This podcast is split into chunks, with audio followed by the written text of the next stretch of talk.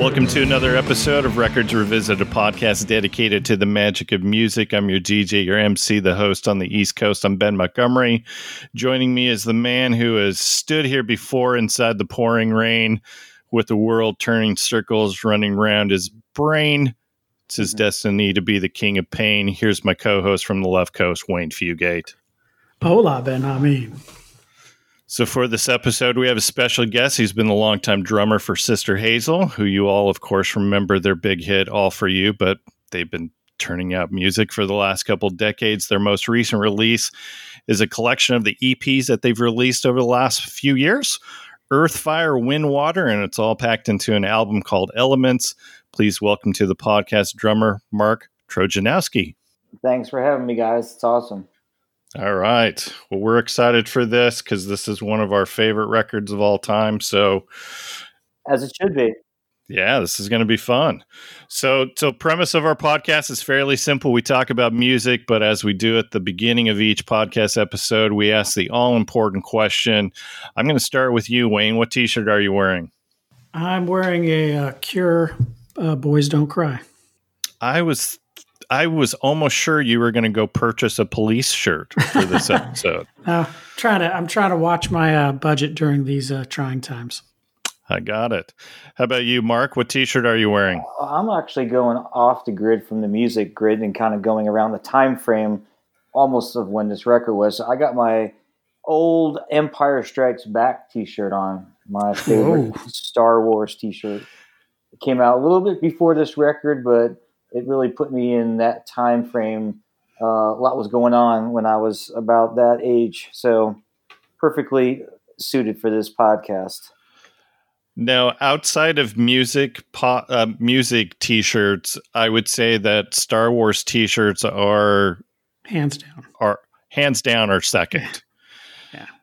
Um, you are not the first of our guests who has worn a Star Wars related T-shirt. It's been it's been a couple months though since somebody has thrown on a Star Wars shirt. But uh, hey, you got the Mandalorian coming back out soon, so you got to get ready for that as well. Yeah. Oh, I'm so, I'm so ready for that. We we the world needs more Baby Yoda. Absolutely. So I'm wearing a shirt that's not even closely related as well, Wayne. So I'm wearing my Bob Mould Sunshine Rock T-shirt again.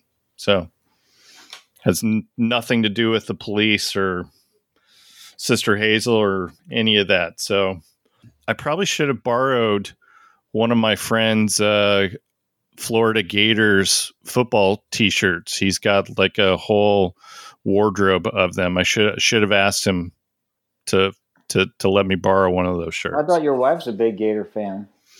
She is. So we we've been in Florida. Uh, we moved back here about twenty years ago. I married a Gators fan, so we've been to the swamp many times.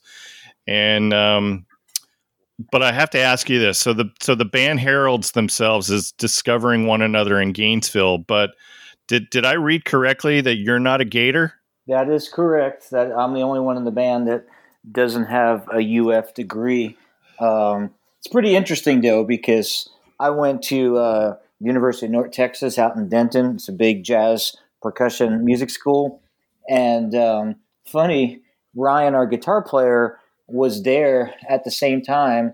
But the school was so big, so many musicians, we didn't even know each other. We were in the same dorm, hung out with the same people, and then... he went to Berkeley from there because he didn't really, um, you know, North Texas wasn't his cup of tea.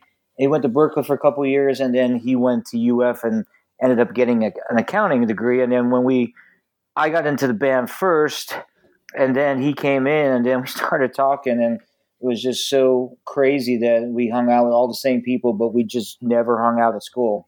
So crazy stuff. That that's crazy. So so how did you get introduced to the rest of the guys that were in Gainesville then? I was living in Orlando at a buddy's house. Um, I was playing in a couple cover bands and playing a bunch of jazz shows and also doing theme parks. I had just come off working on cruise ships for about nine months and was getting ready to either move to L A or, or Nashville and um, just saving money and playing shows. And um he had gone to high school um, in Gainesville and knew a bunch of these guys and um, also was playing in a bunch of gans, uh, bands up there. And there was a lot of bands coming out of Gainesville at that time. There was a big uh, band called Four Squirrels that had a tragic car accident. They were on Sony five fifty, but they were like the, kind of the next coming of R E M. And um, there was another band that he was playing in called What It Is. And so, and then there's Less Than Jake. So a lot of bands were getting signed from Gainesville. And, and these guys just started having a following, and he said, you should go check it out before you move out of town.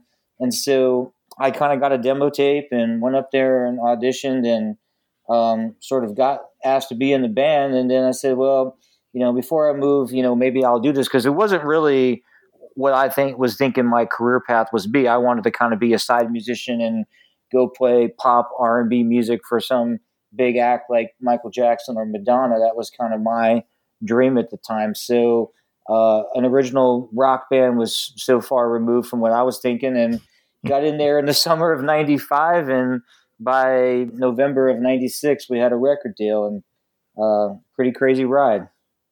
Yeah. Were you, were you on that original record that they put no, out? I didn't, I didn't play on the white record.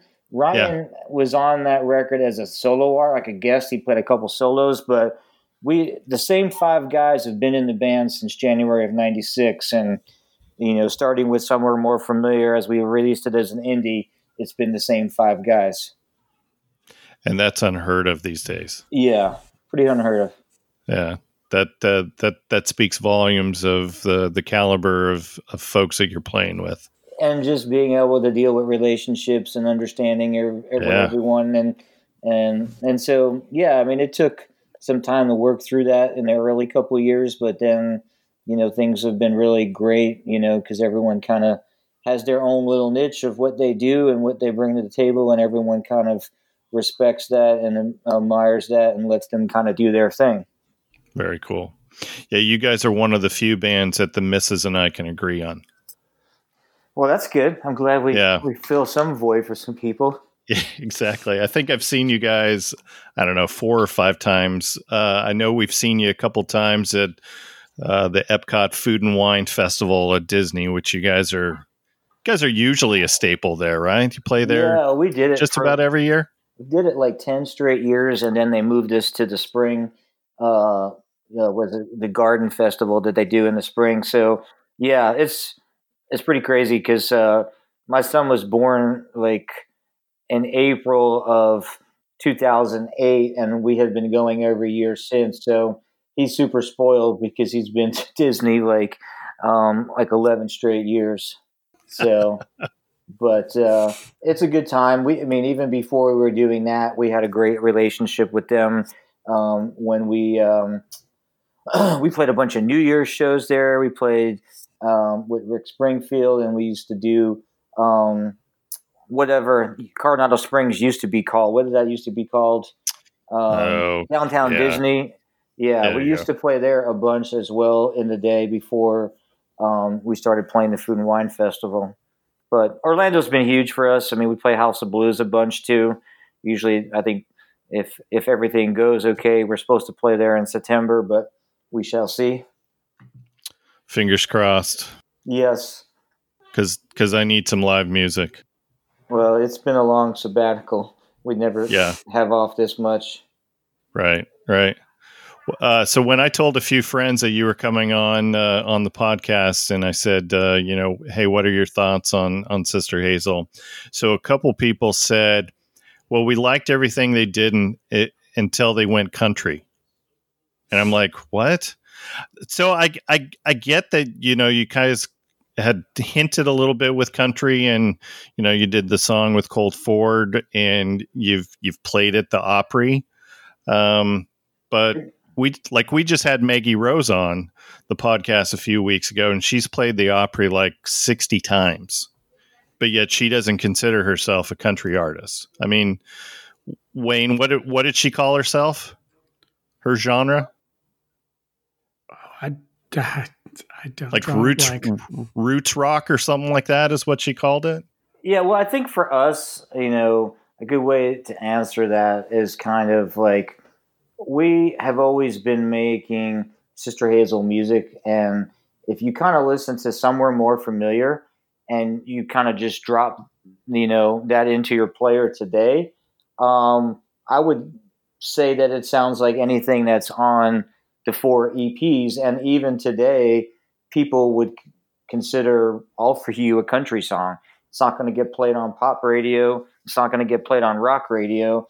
And I think for us, we were always, you know, we come with five different backgrounds in music to start with. You know, you have um, Ken, who, you know, really kind of grew up in a lot of the heavy metal bands and rock stuff, but also liked some of the singer-songwriter stuff. And him and Drew always kind of got, you know, they were the Indigo guys, the two of them with their harmonies. Um, and Drew always right. kind of liked James Taylor and um, a lot of um, that kind of uh, music kind of coming up, the Eagles. Um, you know, Ryan, you know, was definitely into Allman Brothers and a lot of blues guitar type of things. Um, our bass player, Jet, is a big Beatles fan. And for me, you know, my early background was strictly jazz music until, you know, when we were talking about listening to these Police records. And, you know, early on, I was listening to start strictly big band at first at this point, you know, uh, Count Basie and Harry James and Woody Herman. Um, and, and then I started getting turned into Billy Joel and then the Police and then some Who stuff and then Steely Dan. But um, so it's five diverse kind of backgrounds of musical styles. And when it comes together, you know, it's something that's really, really different. And I think that when we're writing songs and playing, there's a mesh of different musical genres in our music. And so, you know, we went through different phases to try different things, whatever, but it was always about the song um, and how we yeah. best suit the song. And so I think a lot of the stuff we're doing now is just kind of going back to being more what Somewhere More Familiar was, more organic, more like instruments that are acoustic driven, whether they be banjo or dobro. Ryan can play anything with strings on it. So, and then, uh, and you know, our radio format, you know, back in the late nineties, early two thousands, all through that time period, that went away, you know, adult A C, hot A C. So there was yeah. really, when people have to put a genre on you, when you list a, a record in iTunes or whatever you're going to put it out in, you have to put a genre, and they started doing that. But like a bunch of our our Lighter After the Dark record and then a bunch of the uh E Ps, the uh, E Ps, they were all they all charted on like Americana, they charted on rock, they charted on country, because again, we're kind of this chameleon like band. If you go yeah. see a live show, you're not going to say like, hey, that's a country band, right? Yeah, I I really dig what you guys did with the, the the Elements E Ps. Those were those were a lot of fun. Um, I really dig the song, the title song, Elements. So so tell the listeners what you guys did for that song, for the the final product, because I really I really dug the concept of what what you guys came up with for that. Yeah, and let me go back a little bit before, so people that might not know about these E Ps. So yeah. Um, we had just come off of making Lighter in the Dark, which took a bunch of years to make that record for a multitude of reasons. And and we really enjoyed making that record. And so we got back in the studio, and it was like we knocked out two songs really quick. And there's always been this model like, hey, you know, we need to put a twelve-song record out. It needs to be exactly right. Let's record fourteen or fifteen songs. And then you get into the whole equation of, well, whose songs are we going to put on the record and how are we going to vote on it? And so, you know, after we got those two songs and everyone really dug the recording process, it was like, well, why don't we just knock out six quick and just make a commitment to we're going to put four records out. And and then our bass player kind of came up with the concept of joining them together. And so initially he was trying to have us all like write a sixty-second song just to kind of use it as a musical challenge of being able to be creative.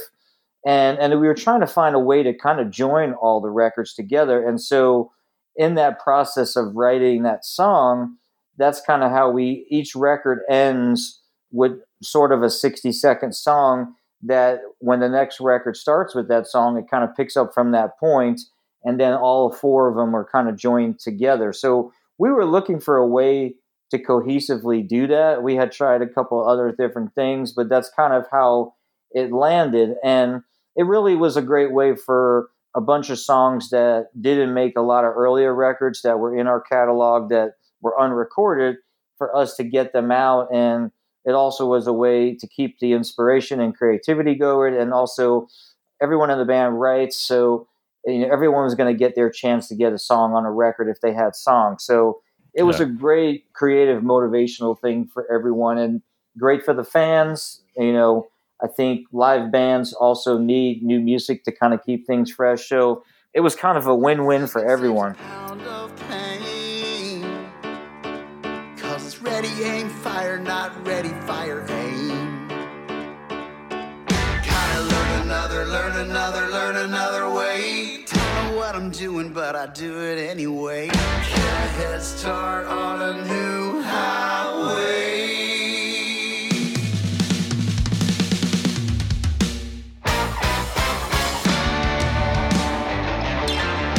Woo!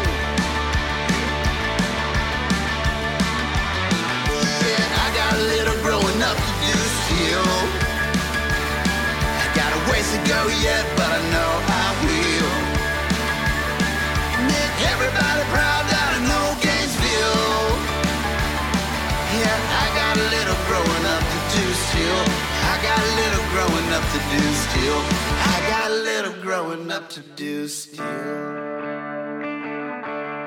We we just recorded an episode a couple weeks ago for, about Abbey Road, mm-hmm. and so. I kind of felt like uh, Element Elements was kind of your long one. Um, there was, except I, I don't think you had any mean mean Mister Mustard or Polythene Pan within your um, within your song, which is a good thing. So I, I I love the concept. I I think because uh, uh, the first time I heard it, I was like, this is kind of like a rock opera that I'm listening to, and then I then I read an article about what you guys did, and I'm like, oh, that makes total sense. Yeah, no, I mean, and initially we were trying to do something where each record would have parts of a song, um, and then when you actually got the last record, you would hear how all the parts came together. But yeah, maybe that's for another time and day. We just weren't able to figure that out. Yeah, it's cool. So um, there's some great drumming on Elements. So what are the Sister Hazel songs that you as a drummer look most forward to playing in a live live situation? Yeah, that's a good question. Um, I, I think that for me, it changes over time a little bit. I mean, I think the constant one that's always fun to play has been Champagne High. Um, yeah. I kind of remember... That song kind of came into the band at the end of the um, the cycle of touring for Somewhere More Familiar, and we had that song. Um, we probably just finished the Somewhere More Familiar touring cycle, and I remember kind of working through the parts in Andrew's house, and it, you know, I think that's been the coolest thing for me is just having the creative freedom of when the guys in the band bring a song in, and then they kind of. Over the years, it's kind of morphed a little bit. People have a little bit more production ideas, and we can kind of talk a little bit about that on the Synchronicity record because I think it's very similar to what went on with Sting a little bit. But um, I think still, you know, I get to put my stamp on it. Um, at the end of the day, you know, the songwriter might have a vision of what they're looking for. Um, but, uh, you know, that song is always fun to play every single night.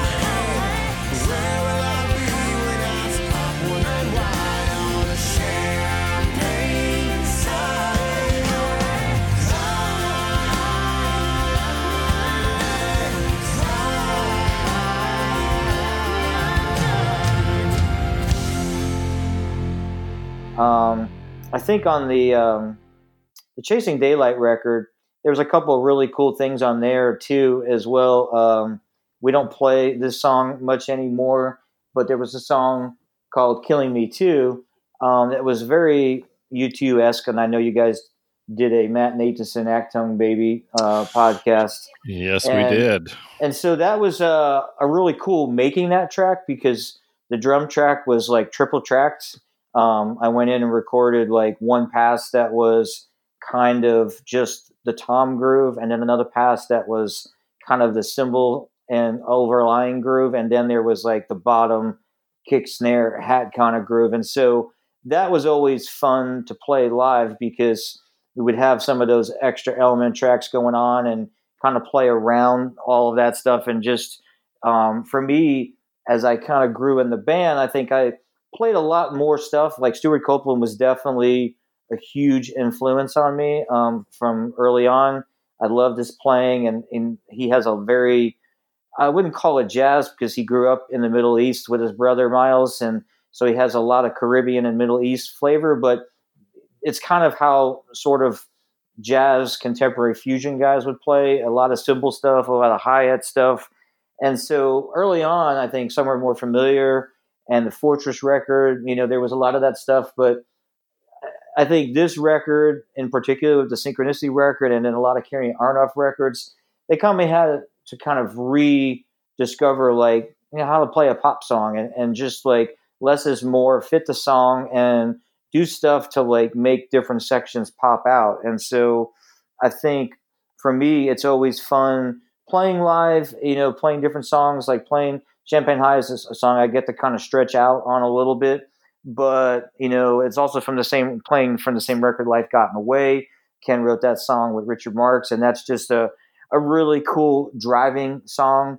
Um, but then we have some of the newer songs, like Shame is a really cool uh, part that one of my friends from college came in and we did that song with a symphony many years ago. And he wrote a whole kind of middle jam section that is all written out for like orchestra. And so we still do that section live, and that's kind of fun because there's a lot of hits and unison stuff. So I, I think some songs being complex are fun to play, but it's just as fun to play a really simple groove-oriented song and being able to just lay down the pocket. Yeah. First time I saw you guys live was on the um, on that uh, tour back in ninety-seven, ninety-eight, and you guys were Uh, contributing Gold Dust Woman to the Rumors tribute record. Yeah. Yeah. Do you get, do you guys still do that song at all? Now and then we'll pull that out. Um, that was a, that was an awesome experience. Um, we did that down at Criteria down um, in South Florida. And again, that was a huge record for a lot of us in the band.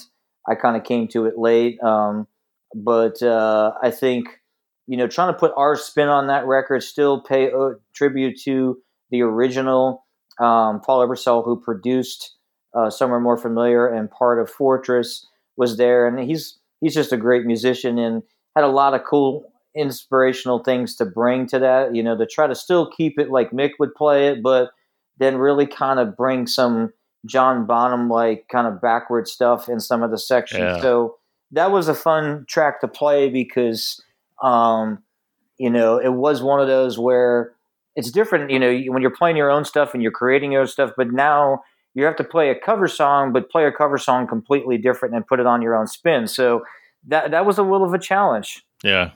And, and Mick always does a bunch of stuff. You, you were talking about, you know, the hi-hats and the cymbals and all that good stuff. And he's, you know, he uses everything. Yeah. Well, and, you know, we became really good friends also with Stan Lynch from Tom Petty and the Heartbreakers, obviously. Oh, they're cool. From yeah. Gainesville. And Stan, over the years, has worked a bunch with the band on different production stuff. And he's another guy where if you go in and listen to those records and really focus on what's going on with the drums, but then how he – and he's another guy that really got me thinking about, you know, play for the song, make the song better. Um, and so when you get a chance to play a fill, make it memorable, but, you know, really kind of elevate the different sections in the song. And so, um, you know, when you listen to a lot of his records that they, you know, he did with the Heartbreakers. You know, he's got some super tasteful playing, some great grooves, and um, you know, and so that that's just had me thinking a lot differently over the years of how to best support the song and the band. Yeah, yeah. All right, so there's a song of your guys's called Karaoke Song. If you get the words wrong, everybody needs a go-to karaoke song. The best version of Freebird Tonight is by Tattoo Dave with a little help from his wife. Can't get a drink cause the waitress is dreaming. Up there singing, don't stop believing, don't stop believing. Everybody needs a go-to karaoke song. They wanna make you sing along. Take a sip of courage and just get up on that stage. Forget about your worries and just let the music play. Everybody dreams house with a spotlight on. It don't matter if you get the words wrong. Everybody needs a go-to. It's on the Lighter in the Dark album that you and you did that song with Darius Rucker. Yeah. You sing it all? You sing it all? I do not sing. That is the one thing that I do not do in the band. So I was going to ask, what's your go-to karaoke song? Yeah, that would not be me, but I could give you a funny story about that. Let's do it. Um, so we're on um, the Somewhere More Familiar tour, and it's probably near in the middle or somewhere in the end of the tour, and we're on the West Coast, and those were kind of the uh, after-show party years of the band. And um, so we're in some, like, Eugene, Oregon, um, who knows, like Holiday Inn, Uh, lounge at night after the show. And so um, the crew's down there and, and maybe a couple of the band guys, and and and Ken said, our lead singer said he was going to make it down there at some point. So they found that All For You was like one of the songs that was in the the Rolodex of karaoke songs. Oh no. So so you know, there's a bunch of older people at the time in the Holiday Inn lounge singing karaoke songs and Tony Bennett and stuff. And, you know, they take it pretty serious. And um, so we're all just down there, you know, chilling out, having a couple of drinks. And so Ken finally makes it into the lounge, and he's there for maybe one or two songs. And then they go, all right, coming up next, uh, Ken Block, and he's going to sing a song called All For You from Sister Hazel. And so, so he gets up on the stage, and he starts to say something to the people, and the microphone's not working. And it's like a little Radio Shack microphone that has a little on-off switch on it. And the guy comes up to him and says, oh, you probably don't know how to do this, or you haven't done much of this before. And so so then he finally figures it out and gets in there, and then he starts to sing the song. And, you know, people were kind of, you know, who's this new guy or whatever? And, you know, and then um, he gets a little bit further in, and then people are starting to recognize him, because at that point we have done a bunch of Regis and Kelly. We might have done Conan by that point already. And so, you know, people in the bar had kind of figured out that who he was, because he was killing the song. So, um, yeah, that was pretty funny. That, that's that's awesome. That's awesome. He wasn't too happy at the time that we made him do that, but it was all right. so, so with all the craziness of our world, um, so you guys have been doing the Rock Boat for like, what, twenty years now? Yeah, we just had the twentieth anniversary, so um, that's another amazing ride for people that don't know what that is that we're talking about. Um, so right after the Somewhere More Familiar tour, um, we had so many fans that we really appreciated over that year and a half, two years on the road, and we had some people that just came on the road for one summer and followed us around. They, that's how the Hazelnuts kind of became known. Um, uh, they, they okay. followed us all around that summer. We had we're on tour with the Allman Brothers and a couple other people. And so we wanted to do something cool for the fans, for saying thank you from taking us out of Gainesville across the United States and getting a platinum record and our song on the radio. So we said we're going to go do like uh, a couple shows on a cruise ship for a party. And we... Um, another band at the time, Dexter Freebish, was on the same management company as us. And so oh, yeah. seven hundred fifty people showed up for that the first time twenty years ago. And then our manager kind of came back to us, you know, right after that and said, I think we might have something here. Like, let's, let's try to make this bigger. And so, you know, it took us a couple of years to figure it out. You know, we, you know, had a bunch of different bands. And so the whole concept was to try to make a music festival at sea, kind of creating that Woodstock kind of vibe. But for people at the time, there was no Facebook and there was no social media. We had tons of message boards, and that's how we communicated with people. And it was just like this whole community that really was starving for new live music and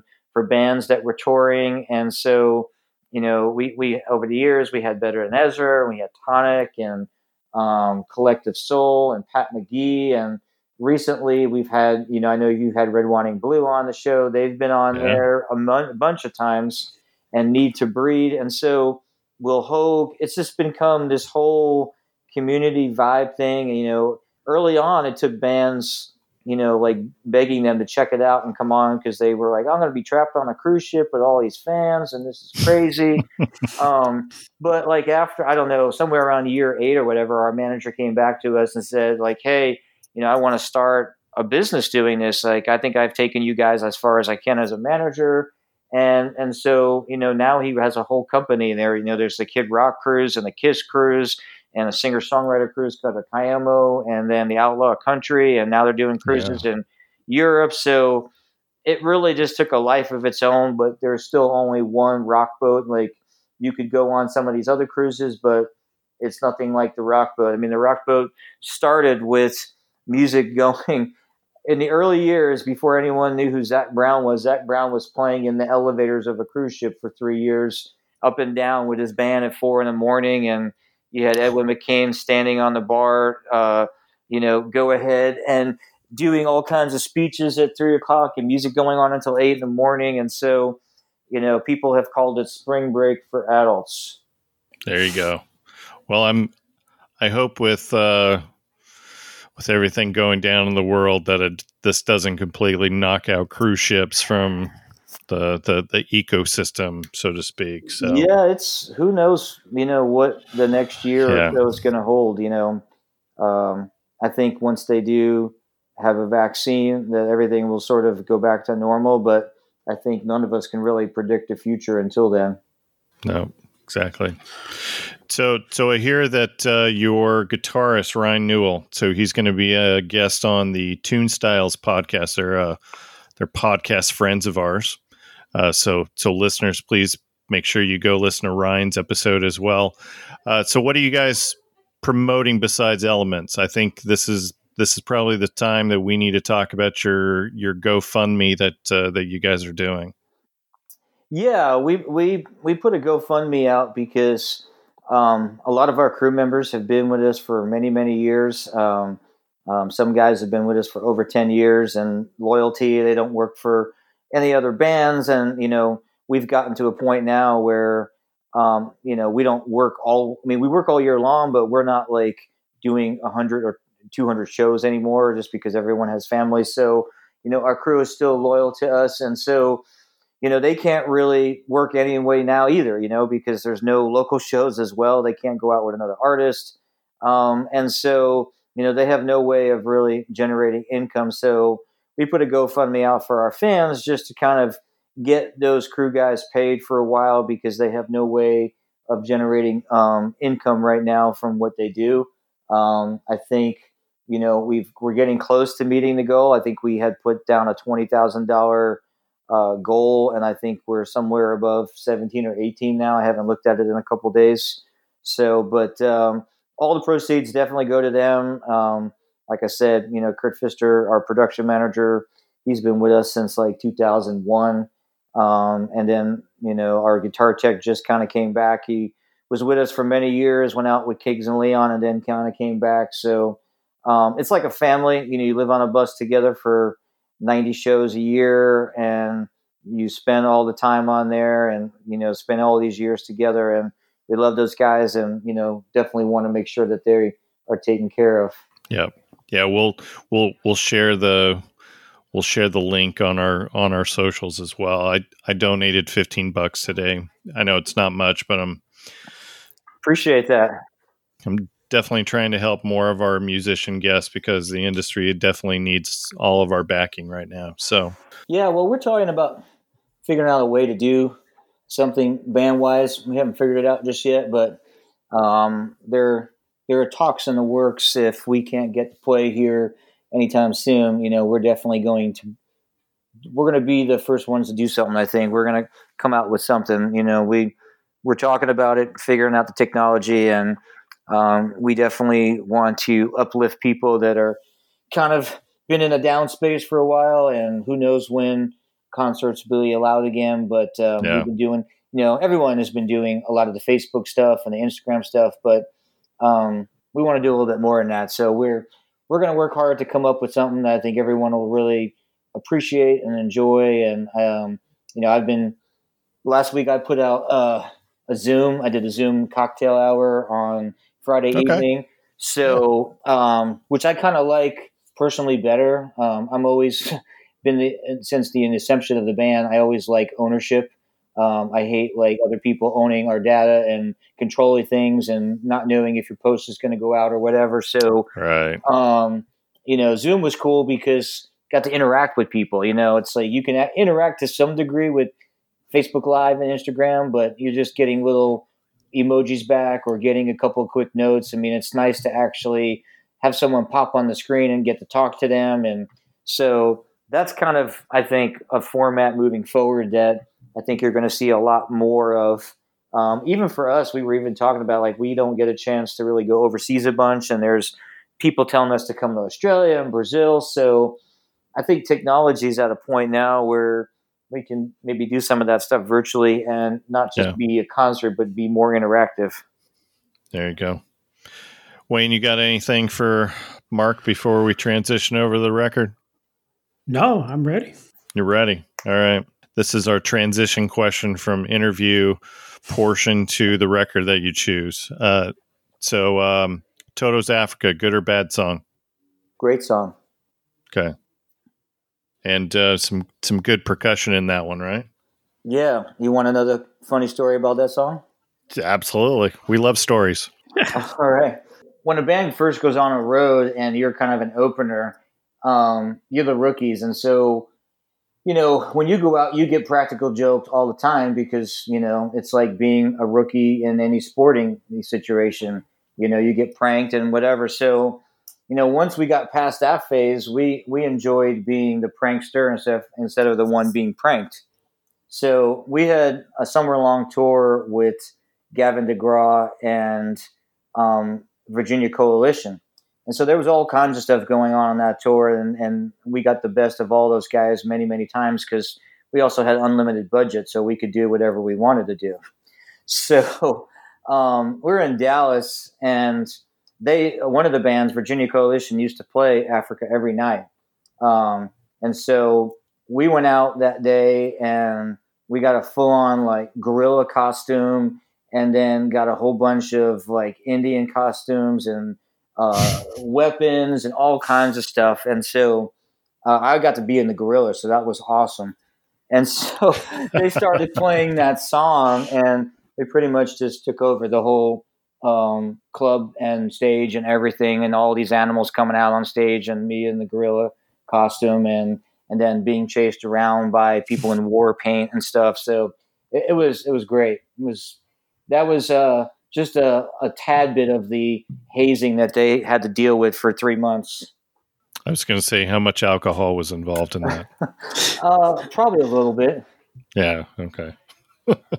But they learned a lot of lessons. You know, they were still in the van and trailer. And so one of the first lessons that we taught them in Philadelphia is you never leave your van and trailer open, you know, because someone might steal your yeah. gear, or someone might put a piece of fish in your engine compartment and you have to figure it out. Oh, no. That's no.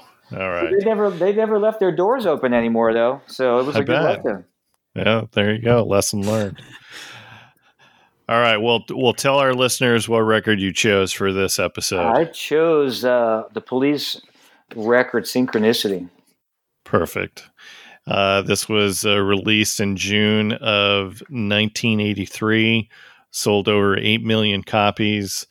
This this is included in the top five hundred. We talk about this all the time, Wayne, the the Rolling Stone top five hundred records of all time. Any guesses on where this lands in the top five hundred? Ooh. How are they basing that? Oh, it's all random. It's it's just a bunch of critics who are yeah. like, this is my favorite. So it's not based on sales or anything like that? No, nope. no. Yes, if it was based on that, it'd be a lot higher. Yeah, if I if I remember, I think all the critics that are included get pick like fifteen or twenty, tw- their favorite twenty albums, and then they point it and calculate it out like that. Yeah, I would probably say, uh, I, I think he's probably right. I would say between two hundred and two hundred fifty. So this is four hundred forty-eight. Wow. Wow. And any guesses on the highest Police record? Which one do you think the critics chose? Um, Outlandish Day More. Uh, number four twenty-eight for Outlandish Day More. Was that the highest? No, Ghost in the Machine, highest at number three twenty-three. Really? Hmm. Yeah, which is my least favorite Police record. Yeah, it's uh, not by much, but it is my least favorite record. It's got one of my favorite songs, though, and we used to cover that song for many, many years. Um, Which one? Every Little Thing She Does Is Magic. Yep. Okay. Um, you know, that's a good talking point for both of these records, though, because um, they were both recorded in Montserrat. Um, so there was a lot of history there of both of the records. And um, I think Hugh was the producer on both of them, too, possibly. Yeah. Yeah. Um, so very, very similar, but also very different in that, um, you know, if you watch the documentary, like I'm a huge Police fan. So, and I, when they came back together uh, on that reunion tour, I went to go see that in Tampa actually. And, you know, but I, there was a documentary around the same time and you, you could definitely see all of this stuff that was going on in the documentary. And then specifically on this record, um, and I, I kind of touched upon it earlier, like, you know, Stewart and, and Andy definitely seemed to have a lot more freedom on the earlier records. And I think even a lot of their um, clips in the documentary talk about how Sting brought a lot of these songs in, like completed, like it wasn't just like acoustic guitar right. vocal, like he had specific things of what he wanted. And um, which kind of took a little bit of the creativity out of what was going on, um, you know, in prior years of, how Stewart may have approached the song.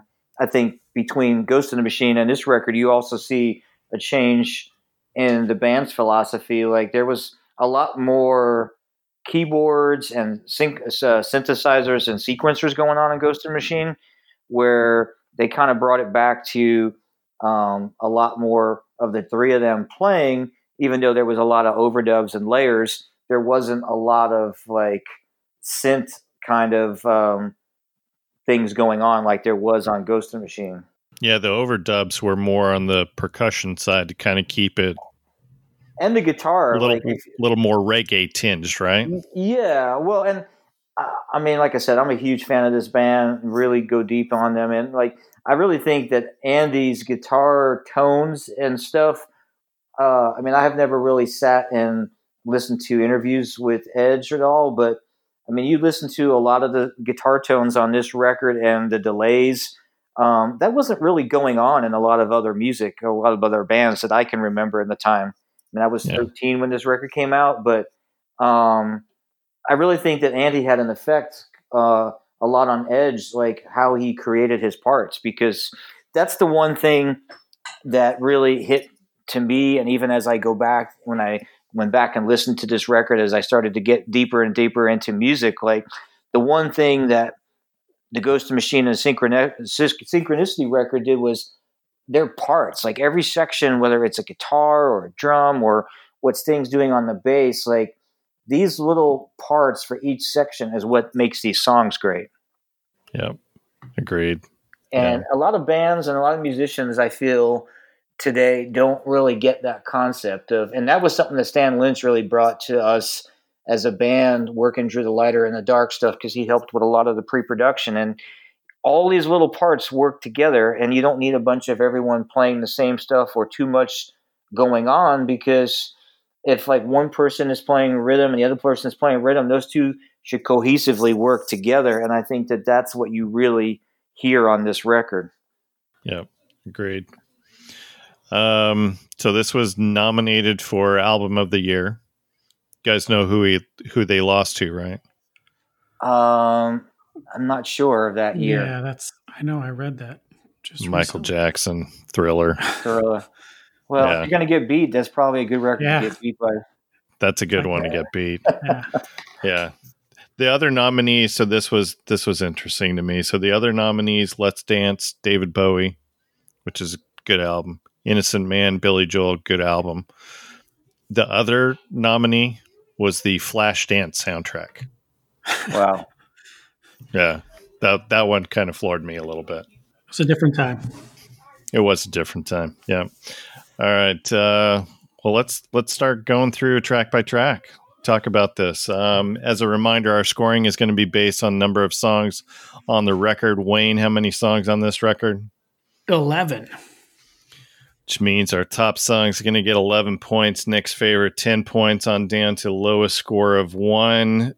So we're going to do something a little bit different for this episode. So I kind of threw this out to our listeners and said, um, so you guys seem to be passionate about this record. You guys want to do the uh, the Records Revisited home edition version?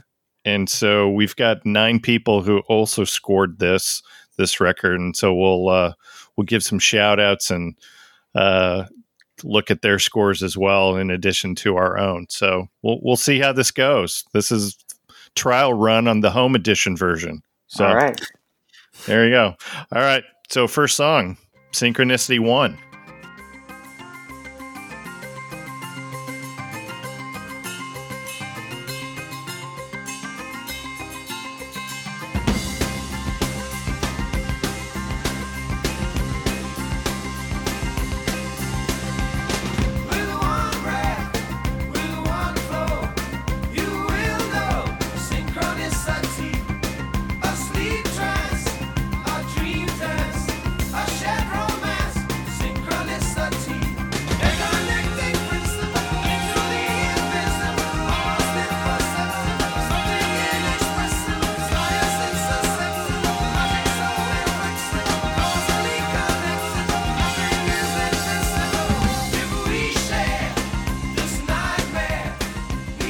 Did you guys do any research as to what synchronicity is?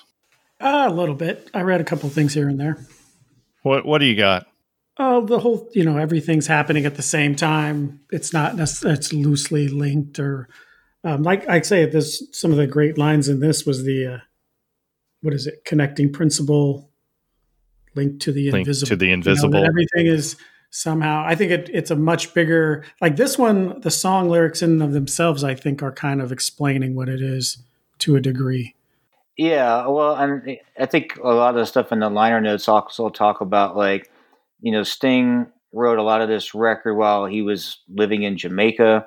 And there was like, you know, Britain had gone to war with Argentina or the Falklands. And, you know, there was some book that was published about apparent coincidences and stuff like that. So, you know, I think he was definitely uh, getting deeper into what was going on in the world and other things around him as well at the time. So I think that, um, you know, he's always kind of been a really good lyricist. And I think that, you know, his isolation there on Jamaica, he started just thinking about a lot of different things. Yeah. And so for my thirteen or fourteen year old brain trying to wrap my head around this concept, I was like, okay, so is synchronicity like multitasking? I think multitasking wasn't even a thing when we were thirteen. Well, I don't know. I, I mean, like, is this playing Atari while I'm drinking a Slurpee at the same time? That's kind of the, that, that's kind of how I'm looking at it. So, and I always looked at it more like butterfly effect. Like one thing happens here, and then somehow it it it causes a reaction that's somehow connected to something that would seem completely unconnected, further apart. The further away you get from the center, the the less you can see the connection, but the connection is there nonetheless. Yeah. Uh, what do you guys think about this song as an opener? I think it's, I think you got to. I mean, it, for one reason, I mean, musically, I think it sets the tone. It's got a, it's got a lot of the kind of the world rhythms and even a little bit of the jazzy stuff that they're going to do here. But I mean, the title is Synchronicity. The, what better way to come out of the gate with and explain synchronicity?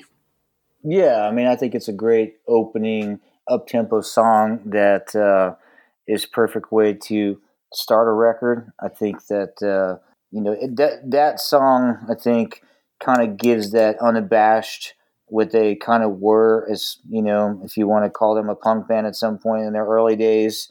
Um, you know, it's more refined, but that's just kind of them just going for it, you know, and you can definitely, that was, you know, one of the songs I felt like Stewart got to play a little bit more on. You know, he was always famous for playing a lot of really cool things on the ride cymbal, on the bell, of like just weird rhythms. Like he never would kind of play the same kind of thing over and over. It would be just a little bit different. And I, like I said, I think that's a lot of his Middle Eastern drum upbringing. Um, but it was just, you know, a powerful up-tempo kind of rocking song. So I think it was a great way to start the record out. And how many times did you practice to this song? A ton of times, you know. I, yeah. I think, you know, but I, as I, you know, at the time, you know, radio was so huge that that song did get played a bunch. But as we get further on, there were so many songs. I mean, this song, this record had so many songs that were played on the radio. It's like, as you go in, oh, that's on that record. Oh, that's on that record. And it's like, right. yes. Yeah, it was, it was a huge, and not only that, like M T V was big, right? So, oh, yeah. you know, at that point, I would probably say five of these songs had massive M T V videos as well. So yeah. um, there was just a lot of exposure. And I and Sting's presence on M T V is what is the reason Mark Knopfler wanted to use him in, in Money for Nothing. Because he was, wow. he was like the voice of M T V. It felt like there were police videos on almost nonstop. Yeah. Well, and the videos for this um, record were really out there too. I mean, yeah. maybe not for like what the rest of the eighties, like I said, I was thirteen, but like when you go back and, and what they were wearing, I mean, I mean, this opening track, they got something like out of the Terminator that they were wearing, um, like all these jaggedy clothes and things like that. And Sting looks almost, wasn't he, he was in Dune, right? Yes. Yeah. He was and so the villain. He almost looked like, I don't know when he did that, but like, um, his hair and the way it was set up in this uh, video looks very similar to how he was um, in that movie. I think you're thinking of the video for Synchronicity two. You, you know what? I think I am. I think I am. Yeah, yeah, yeah, yeah. Because there, because that was kind of like a little bit of a post-apocalyptic. Exactly. Yes. Yeah. I got them backwards. You're right. Yeah. Yeah. That would be two. We'll talk about that here in, in, in a second. All right. Let's get some scores on this. Mark, what was your score on this? My score on this one was an eight. And then Wayne? Five. And this is my seven. And then looking at our uh, our listeners, so uh, Tom Hershey gave this a ten. That was the, the highest rating of of anyone. Uh, and, well, there's a couple nines, too. Bud Verge and Steve Howard also gave this gave this a nine. So um, no can do. Yeah. Uh, all right, next song, Walking in Your Footsteps.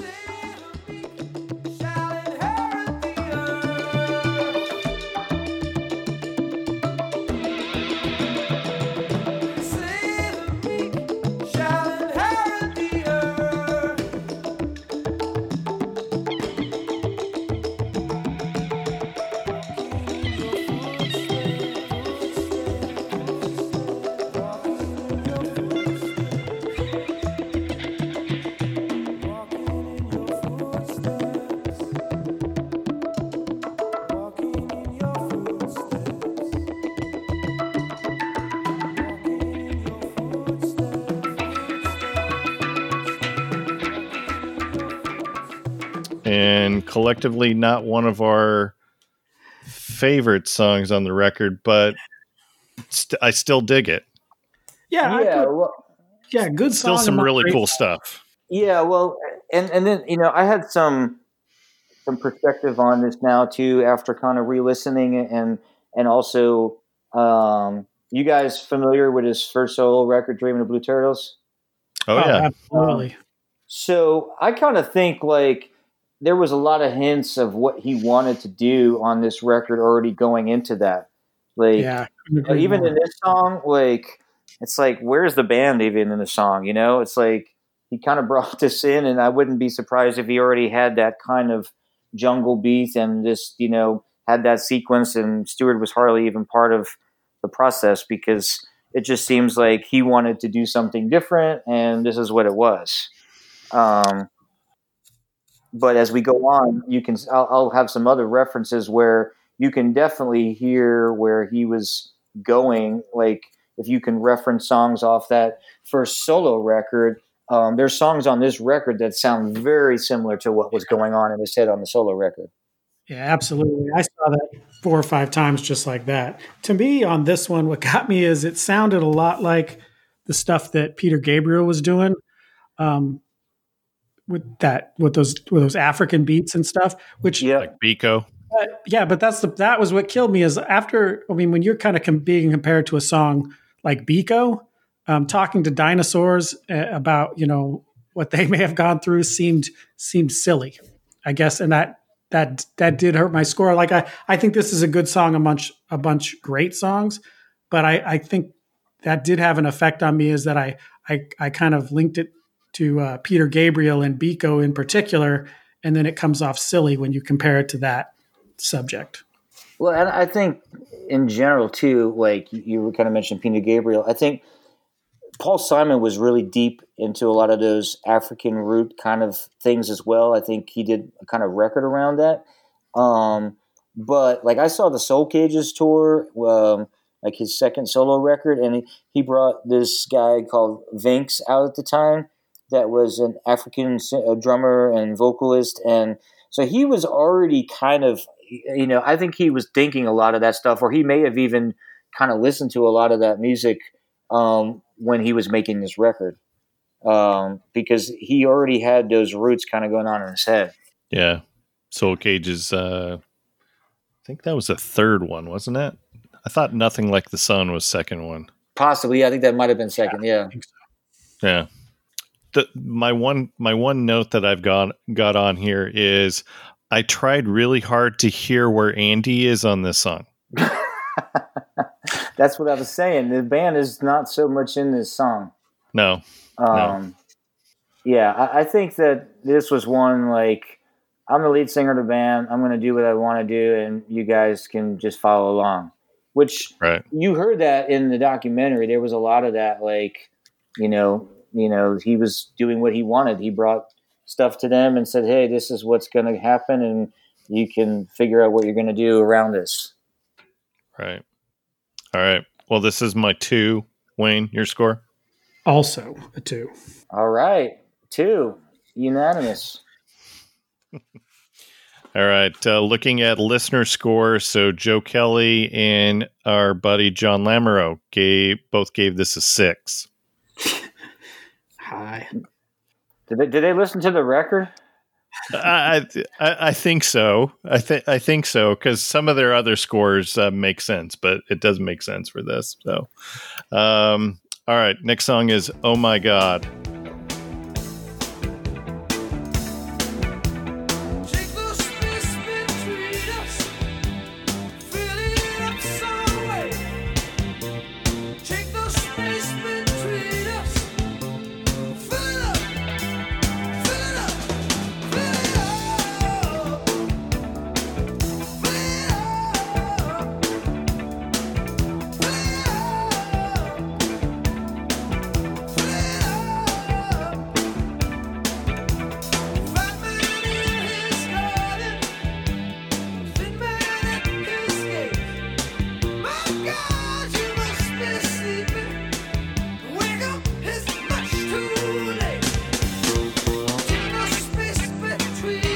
What do you guys have to say about this? Is this uh, is this another predominantly Sting song? Because strong oh, vocals on this one. Um, and again, I have a hard time hearing Andy on this. Stewart's on it. I can tell Stewart's on it. There's some there's some good drumming on this one, but Um, yeah, poor Andy. We'll we'll talk about Andy a little bit more here as we well, go. Well, I think that this song, there is like um, roots of the band in it. Like, um, but I also think like there's sounds on this song. Like, and again, I'm not sure what the instrumentations that they were on this song and how they kind of got some of the sounds. But like, I, I don't think there's horns, but there's there's parts that sound like horns or interpreted to be like horns. But this song to me is very reminiscent of what they were doing on Bring On the Night, and then that song off of Zenyatta Madada, uh, When the World Is... Um, Running Down. Yeah. It sounds a lot like those two songs, like that, the groove and the vibe of it. So, you know, there's early Police references to it, but I think, again, Sting was like, well, we've done that, but what can we do differently? And I just, you know, hear him... from the musician in me, like I hear like these horn parts that were executed not with horns, and mm-hmm. he was already kind of thinking like that. Yeah, I liked it. It's super groovy. I, I mean, I I liked, and I liked, and I read that it was uh, Sting playing the sax. Okay, oh. So they were. Yeah, I thought he did pretty good. He gets a little scatty at the end, which I didn't think was was quite necessary. I had a little trouble ending it, but I love the lyrics. I mean, this whole, you know, conversation with God, blaming, you know, kind of, it's almost like blaming him for the, the loneliness and isolation that his character seemed to feel. But I thought it, but it, like I said, it didn't, it had this real jazzy, groovy feeling going on, which I do think is very reminiscent of, of the songs that, that Mark referenced. Yeah. Should we get some scores on Oh My God? Yeah, I got a, Yeah, just because I have a lot more favorite songs on this record. So um, it's got a four. Um, you know, I, I think I could have put it higher, but I just have some other songs that I really, really like on the record. Absolutely. Wayne, what's your score? I gave it a six. I love the little callback to every little thing she does in uh, towards the end. I thought that was great. There you go. Yeah. And this is my five. That leads us to next song, which is Mother.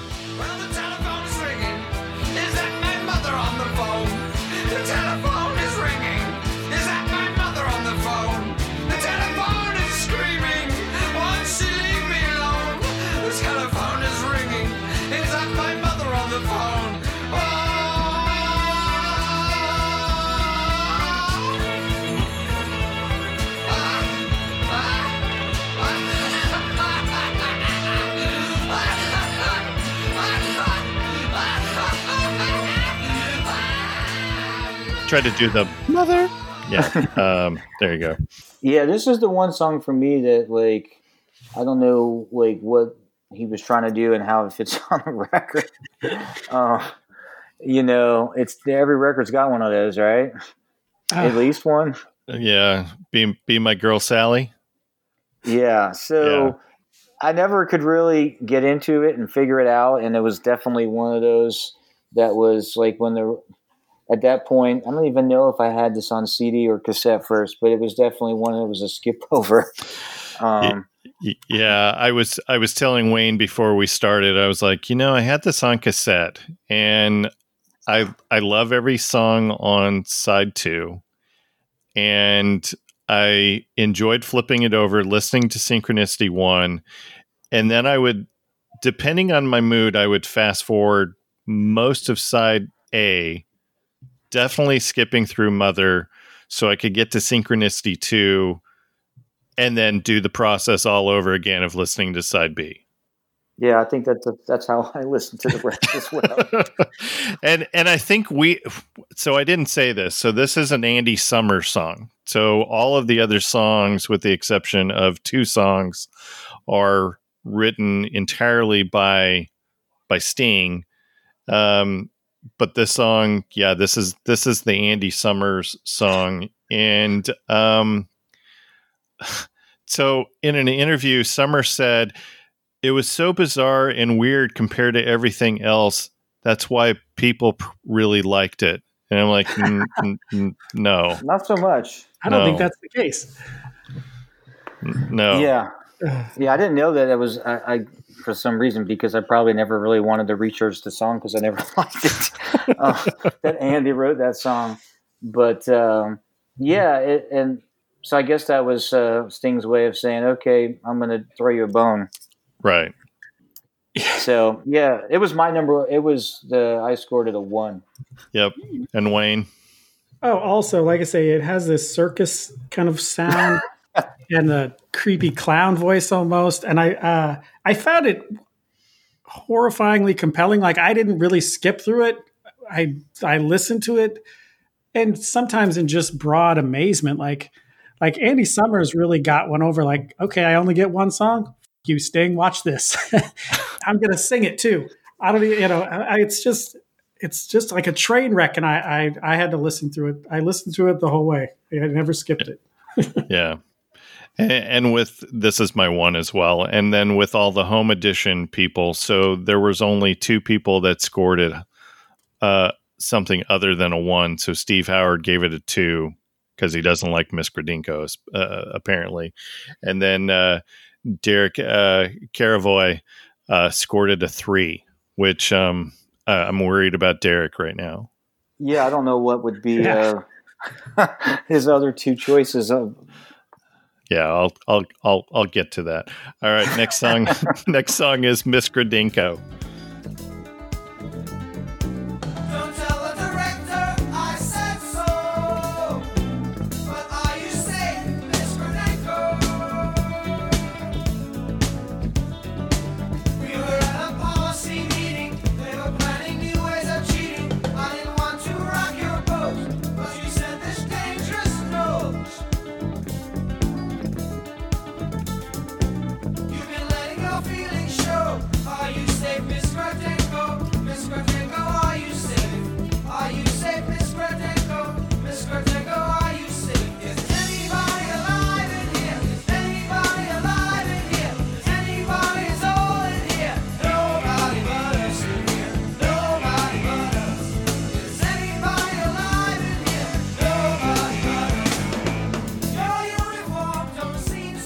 So I, I, I mentioned that there's there's a couple songs that are not Sting. So this is Stewart's Bone.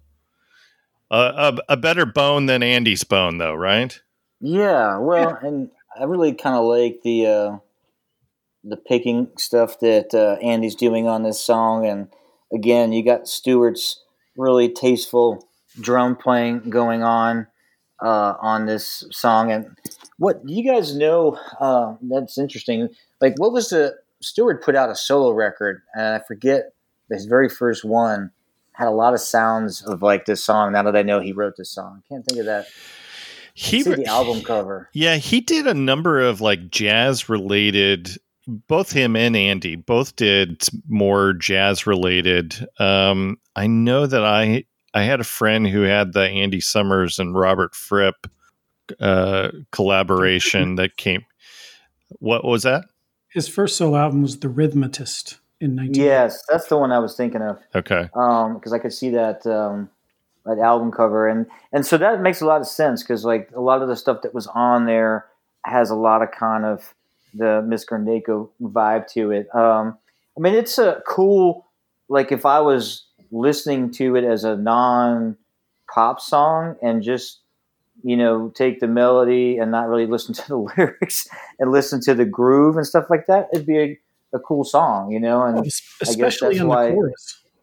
Yeah, the chorus and cool. You know, and like that's I say, why musically it has a lot of like, uh, like because he went on to score films, and if you when you when I listened to yeah. it, I there's a lot there's a lot of really cool like feelings and stuff that he gets going through different. You know, like I say, his drumming is great on this, and, and the guitar work is is. Great, and it's it's creating this almost like it feels like a movie score in a lot of ways. It's just that the the verses seem to drag, but the chorus is super catchy and great. I just I couldn't. It's just the verses. Yeah, it's just a, it's just a, the lyrics of what what's kind of going on, and you know that's why you know Sting wrote Sting both right. of the lyrics to great yeah. songs, um, but. You know, from but just the musical context, uh, I think, like you said, it's it's really good. And I mean, all three of these guys unequivocally had big jazz backgrounds too. I mean, Sting was a big upright jazz player, so right. you know they all had serious musical chops and and multi uh, musical chops. So I, I think you can hear a lot of that in um, in this song, but I think, you know, where it misses again is just like being able to write a killer verse, a good pre-chorus, a chorus, and a bridge and take it back. And that just wasn't the forte of like Stewart and Andy, is like writing a asymmetrical good pop song. Yeah. Does anybody know who who Miss Gradenko actually is?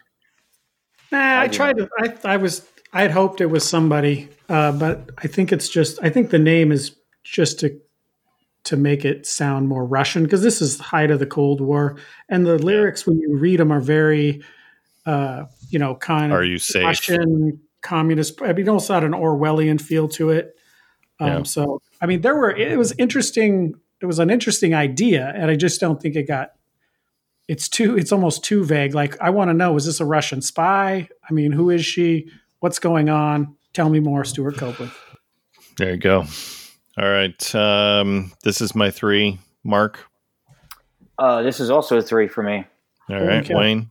Uh, three here too. Yeah, we well, we met. Good. Yeah, we met. Two of them on now that we uh, all across the board. Uh, three, actually. We said Walking in Your Footsteps was uh, was our two. two. So, yeah. All right. Look at that. Uh, from the from the home edition, so uh, highest scores from from that group. So Bud Verge gave it an eight. Wow. Ridiculous. Tom Hirsch Tom Hershey gave it a seven. So there you go. They're missing a lot of songs. Yeah. Yeah, we'll we'll we'll get we'll get to that. All right. Uh, next song, Synchronicity two.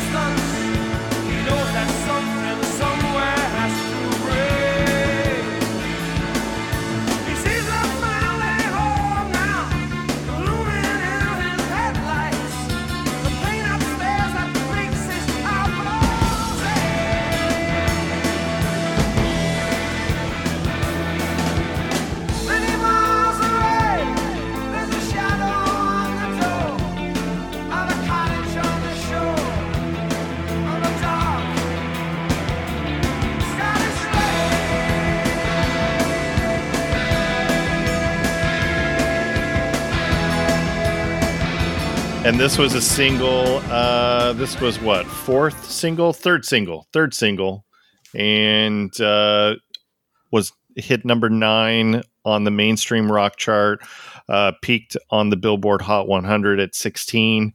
Um, guys realize that this won a Grammy? Best, did not know that, but it's oh, one of my favorite songs. Um, best, best rock performance by a duo or group with a vocal. Hmm. That's that's the Grammy. This is such a great song. Yeah. Yeah. I mean, that, I'm not a big lyrics guy. Um, I mean, I'm more kind of melody, but not in, you know, as far as remembering lyrics to every song, but like, you know, this is one of, one of those songs, like, you know, I could, another Suburban Family Morning. I mean, that's just, that's a song that, you know, as soon as it comes on, like I know the first lyric of that song. It's just one of those that just stuck with me. Yeah. Yeah. Wayne, um, you know how I love predicting what what song you're going to to choose as your number one? Yeah, this was it.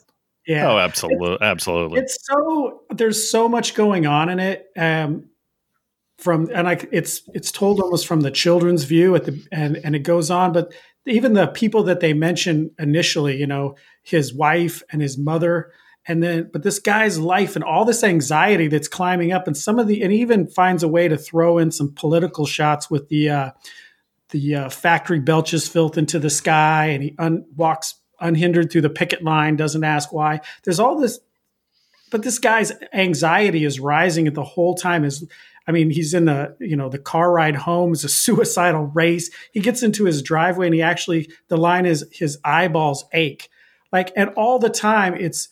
This this monster is rising up out of a lake in Scotland. Yeah. Just in tying into it. It's just, I mean, and musically, how it's so dense.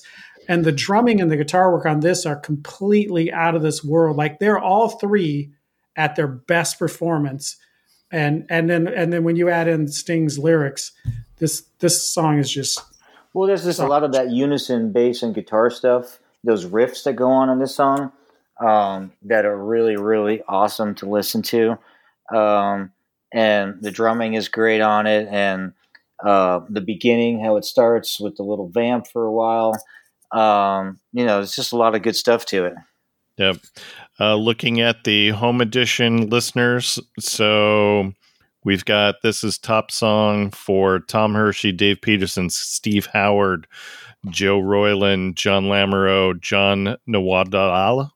I probably just slaughtered his last name. And um, this is uh, Derek, who I've mentioned before, and Joe Kelly's uh, second favorite song. So cumulatively for the at-home group, this is their number one song. That's pretty awesome. Yeah. For us, uh, here, I'll just throw out the spoiler alert. This is our third favorite, but not by much. And we'll we'll talk about that as we uh, we finish this record. All right. Um, let's get some scores. So Wayne already said his, but yeah. This is my ten. And Mark?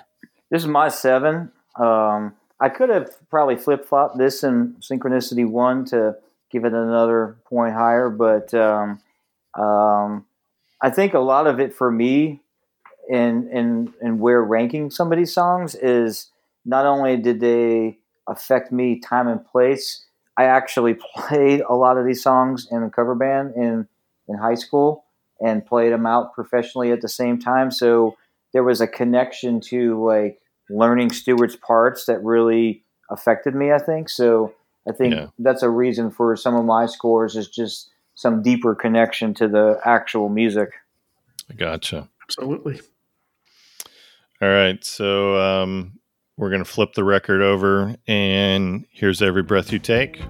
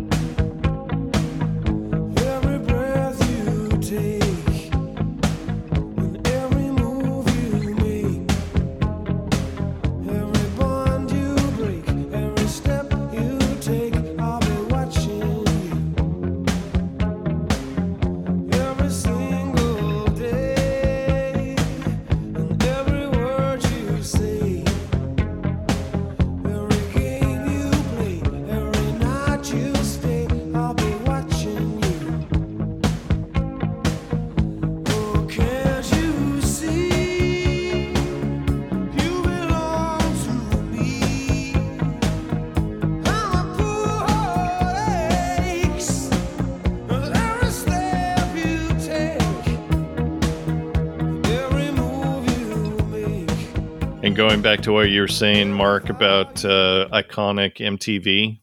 Mm-hmm. Oh, yeah. I, I mean, this song got played like every twenty minutes, it felt like, on M T V. And and not just for nineteen eighty-three and nineteen eighty-four, but nineteen eighty-six, nineteen eighty-seven. Right. This song right. just for, it just was everywhere. Well, yeah. God knows how many people have sampled it and used it for other songs. And um, that... actually affected me. Every time it would start, the first thing that would roll through my mind is that is that uh, Biggie Smalls tribute that Puff Daddy right. did. Exactly. Oh yeah, yeah, yeah, yeah. Totally forgot about that song. But the, I think this this song in particular for me was, and and the next one we're about to talk about. Um, you know, as I started to really think about songs and how they're kind of composed and put together and and how they can spiritually do something to you. I think there was something that the Police had always done it. Like if you really listen to Roxanne and you listen to Every Little Thing She Does Is Magic and Spirits in the Material World um, and Don't Stand So Close to Me, they always have a way of keeping their verses down. And then usually Stewart will flam A, a snare drum on four or something right before a chorus hits, and then bam, like the chorus just smacks you in the face.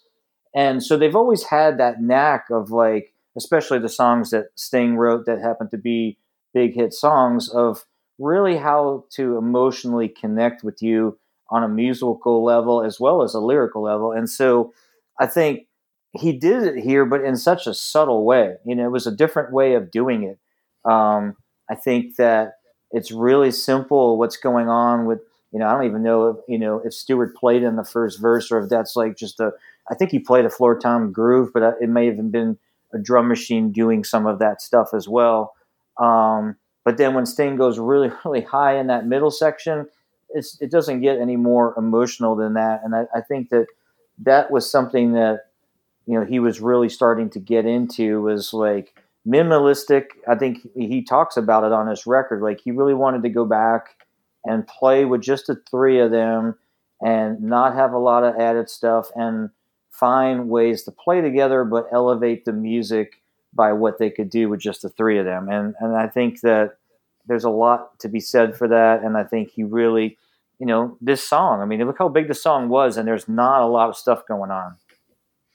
Yeah, it was huge. I didn't even I didn't even bring up all the, the accolades. So number one number one song on the Billboard Hot one hundred, number one song on the rock tracks. Uh, this was Song of the Year for the Grammys.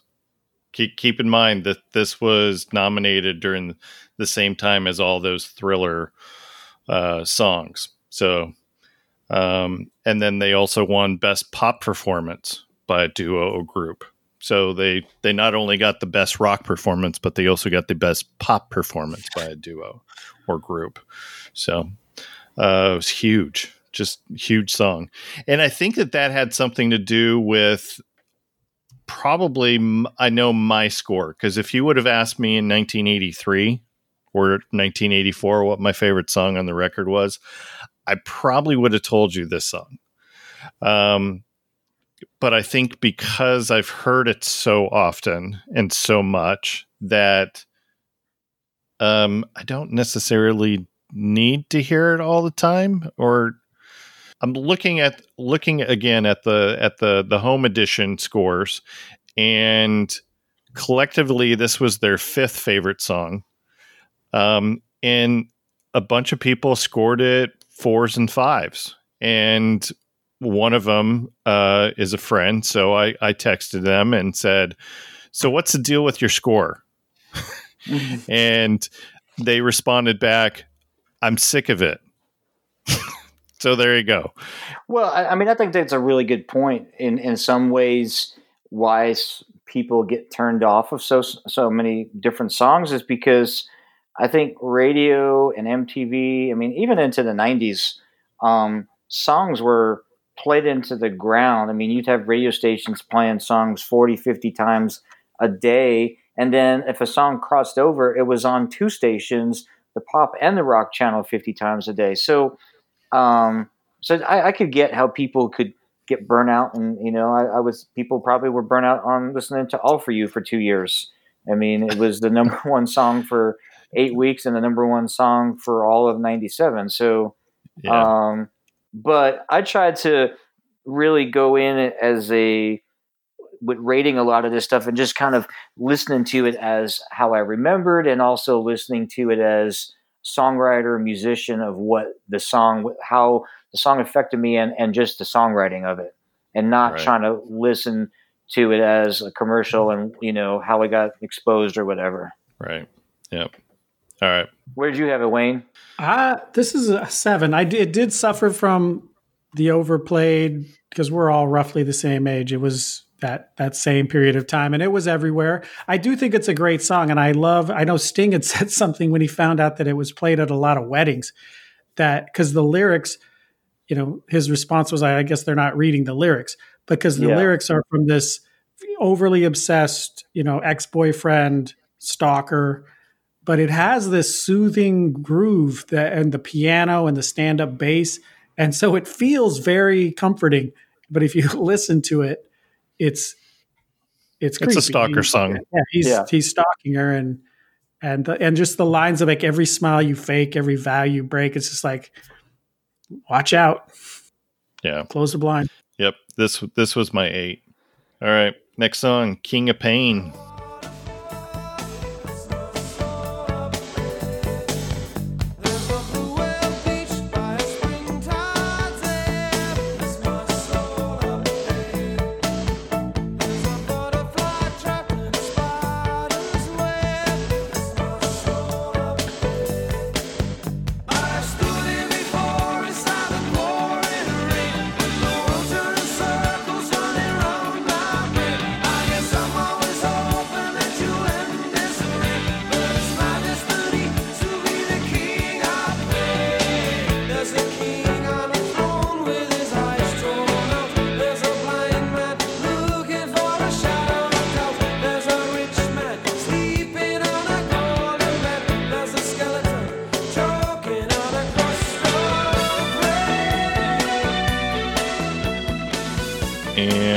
This was the second single?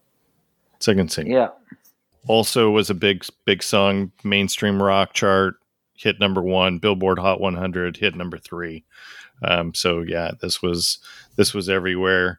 And um, it, is it blasphemy to say this, Wayne, that I like Alanis Morissette's unplugged version of this song now more than I like the original? Uh, it's uh, blasphemous seems like a strong word. I don't agree with you, but yeah, I still love this version. But uh, I don't know. There's something about uh, Alanis um, singing this song that just, yeah, it's magical. This, this is another good song as far as like, you know, this. I went back and forth like between number one and number two for me on on these two songs, and um. Again, like just songwriting wise, from music standpoint, you know, just just the piano and that cowbell, um, and then the lyric and and how the song builds. There was so much building and tension going on in this song, and, and how they add parts and um, and how the all parts come together. And then I think this might even, I mean, I I don't know, I, I could be corrected here, but there's not too many. We do it a lot in our band where you'll build out of a section and into another with like just a whole band kind of build. And they never really did that much. And they did it in this mm-hmm. song. And it was really cool when they come out of that kind of breakdown section and then kick back into the chorus. Um, that was something that's not in a lot of their songs. Like it's not something, a go-to thing for them at all. Um, but such a strong song, great musical performance. And, um, yeah, I definitely could have put this at number one, but um, I love this song. And so much imagery that I just go, how is that a thing? Like the the skeleton choking on a crust of bread. I love, my favorite one is uh, the flagpole rag and the wind won't stop. I mean, just, yeah. just like I say, the, it works best, I think, because he had said something about it was about the, the post-breakup of his marriage. But I mean, those those very far away images, and that's his soul, you know, the black cat caught on a in a high treetop, you know, or even the little black uh there's a little black spot, black on, spot the on the sun, yeah, today. Sun, something, these far away things, that's where his soul is. It's separated from him, it's far away, and there's this there's this desperation and longing. And like I say, those, not all of the references I think work, but most of them work exceedingly well. And for an awkward fourteen year old, like I felt like the King of Pain, and, and the whole thing. And like I say, I love how it's, you know, I hope you'll, you know, he, he's, he's hoping, you know, very passive that sh- she'll end this rain. It's, you know, compl- you know, complicit, but at the end of the day, it's, he's just, he's the King of Pain. Yeah. I just, this was, this song was one of those ones, like um, Mark had said, very personal. Um, so I, this is my second favorite song. Yeah.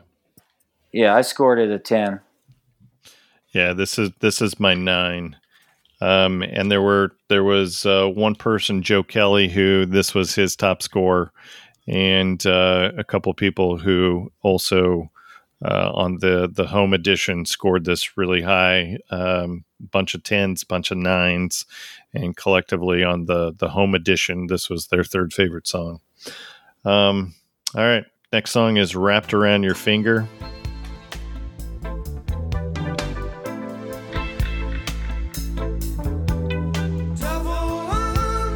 Blue sea behind me.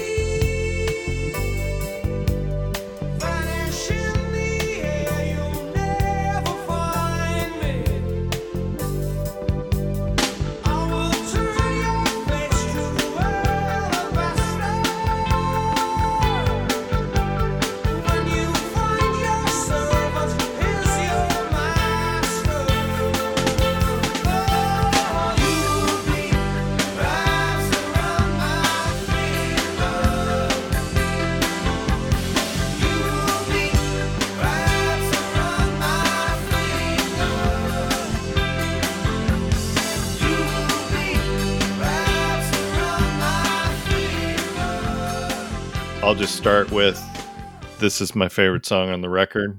Uh, I look forward to hearing this song when it comes around. Uh, this was the fourth single off the record. Um, I was kind of surprised by the charting position. So this was uh, number eight on the Billboard Hot one hundred was the the um, the peak, and number nine on the mainstream uh, rock chart. And I thought, I mean, this was played all the time. Like, this was another M T V staple yeah, as that well. Video with, was great with the that candles. Great video. Oh yeah, iconic. Well, I think I think why this song maybe didn't chart any higher, because it kind of falls in. I mean, first of all, I, I had it as my third favorite song. I had it as a nine. Um, yeah. So I really love the song as well. I used to love playing this song. I mean, Stewart's playing is awesome on this Great. song. Yeah. Um, it's, it's kind of that whole kind of reggae, but not reggae kind of feel. Lots of snare and hi-hat work and splash cymbals. Um, But again, it has one of those kind of cool build sections in the middle that they kind of really don't typically do. They really started just doing on this record. Um, but uh, I, I think that why it probably didn't chart as well is, like, it doesn't sit in a ballad, but it doesn't sit in a, like an up-tempo. It's kind of – it's in this weird tempo. And I think it's also because of the feel of the song. Um, it's not like your typical reggae feel, but it's like a halftime. And so I think songs like that always have a hard time um, getting people behind it from, like, just a radio standpoint. Even when it got, got played that much, I think it just had such a different feel to it that, you know, people maybe just didn't get into it as much as, like, a straight on ballad. Right. I can see that. It's not your typical pop song. Like, you're the, and the chorus is just, I'll be wrapped around your finger. Yeah. Yeah. So there's not a whole lot to the chorus either. So I get that. All right. Anything else on uh, on Wrapped Around Your Finger? Well, I love how the music, the tempo does change a little when the script gets flipped there at the end and the servant becomes yep. the master. Um, I thought that was great. This is one of those songs that makes you uh, open up a second window with Wikipedia uh, as you're looking at the lyrics. And uh, which is great. I, I love that part about it. I mean, all of these references in here, I mean, many, I had to look them up.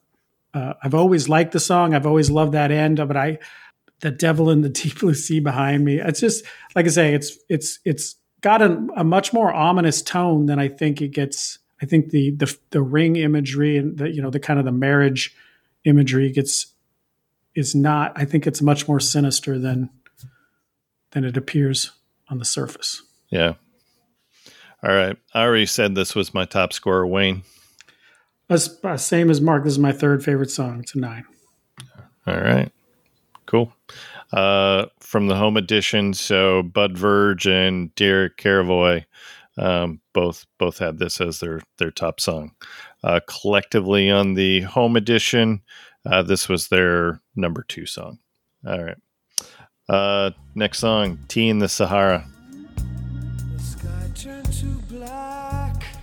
Would he ever come back? They would climb or hide you. They would pray to the moon, but he'd never return. So the sisters would burn as their eyes searched the land, with their cups still full of sand. Tea in the Sahara with you. Tea in the Sahara with you. Tea in the Sahara with you. Tea in the Sahara with you. This is, I think this is a song that has divided the Police fans. Because if, if you talk about Tea in the Sahara, um, people either really dig this song or really hate this song, I think. Because um, I'm looking at the, the home edition folks, and there's a bunch of twos and threes on on here. if if I had to give, if this was a, a scale of one to ten, this would probably be a nine for me. However, because there are so many other good songs on their on the record, this gets a six for me. But I still love this song. Yeah, I I, I, I like this song too. I think that um, personally, I, I think Sting got caught up in maybe writer's no man's land with this song, where um, I think he was kind of had the walking on the moon kind of vibe um, in, in some of it. But I think he was also trying to go somewhere to where he would have went on Dreaming Blue Turtles.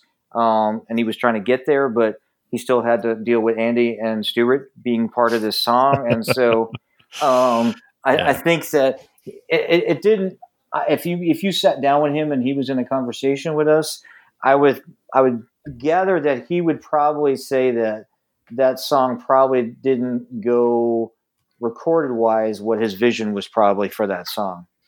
Yeah. Um, cause it, it's almost like the next two songs we're about to talk about, um, they kind of have split personalities in some respects. Like the verse is kind of in one, it sounds like one song, and then the, the chorus sounds like another song. And it's not usually, you know, obviously you're going to have a uplifting and the chorus is going to go somewhere, but you could almost build a whole song around the verse and a whole song around the chorus of both Tea in the Sahara and Murder by Numbers, where, and that's kind of where I think there was some conflict going on internally with the band on these two songs. Have you guys uh, listened to the, the version that he does on his um, Bring on the Night record? I have came, not heard that.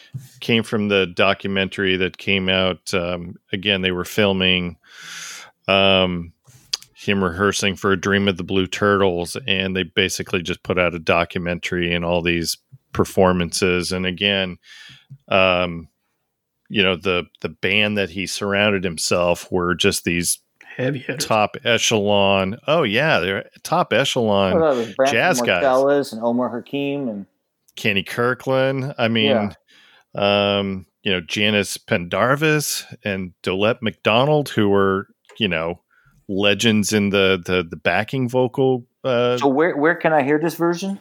Uh, I don't know if it's on Spotify, to be honest. Um, I would have, to, I, I know the, the version is on YouTube.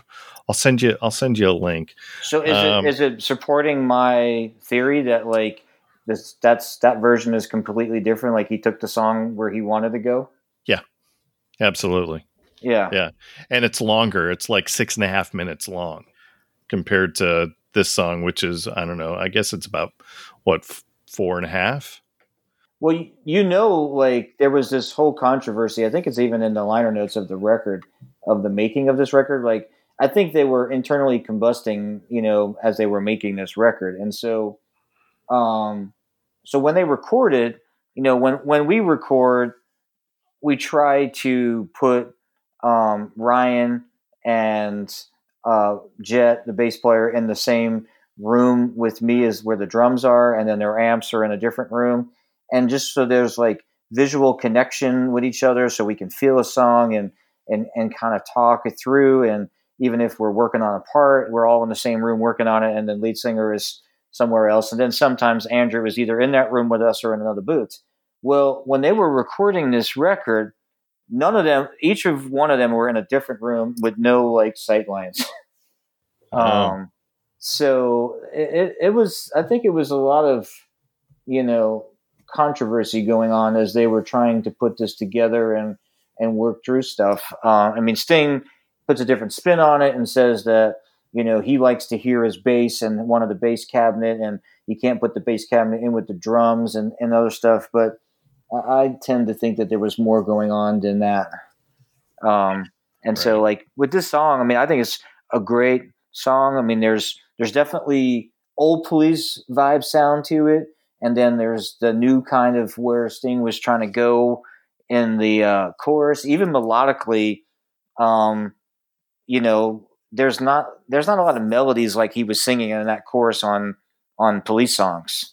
Yeah, um, yeah. and and so I, I think he was musically trying to go somewhere else and just didn't get there with the band version of this song.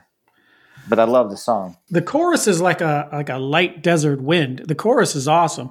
He gets uh, my, and I think one of my theories is is that, you know, when you're trying to tell someone else's story, because this is a story from a from a book, you're gonna you're you're gonna lose some of your license, your your creative license. And the chorus or the verses got too June swoon spoon moon, but but the the chorus is is like I say, it's a gentle desert wind. It's it's I could hear I could listen to him sing that chorus all day long.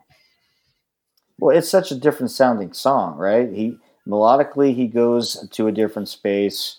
He gets the guys to do something different. Um, but that verse is kind of back down in that kind of walking on the moon with the bass and and, and just in that kind of vibe. So, um, you know, I'm, I'm really curious to listen to this other version, how he treated it with that Dream of Blue Terrors band. Yeah. But it was, uh, I rated it as a six.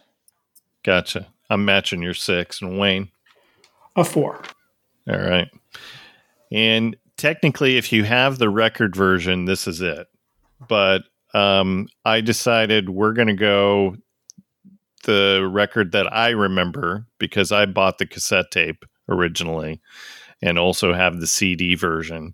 So we're going to wrap this up with talking about Murder by Numbers. Once that you've decided on a killing, first you make a stone of your heart, and if you find that your hands are still willing, then you can turn a murder into art. There really isn't any need for bloodshed, you just do it with a little more finesse. If you can slip a tablet into someone's coffee,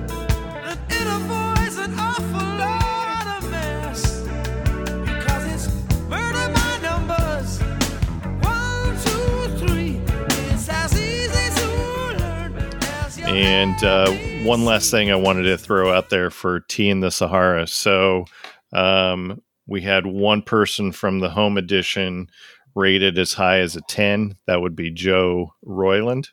And uh, he said, um, it's all about the atmosphere.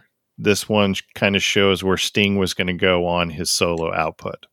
There you go. Which just solidifies what you were just what you were just saying, Mark. All right, what do we have on Murder by Numbers? Is this is this pointed at anyone in the band?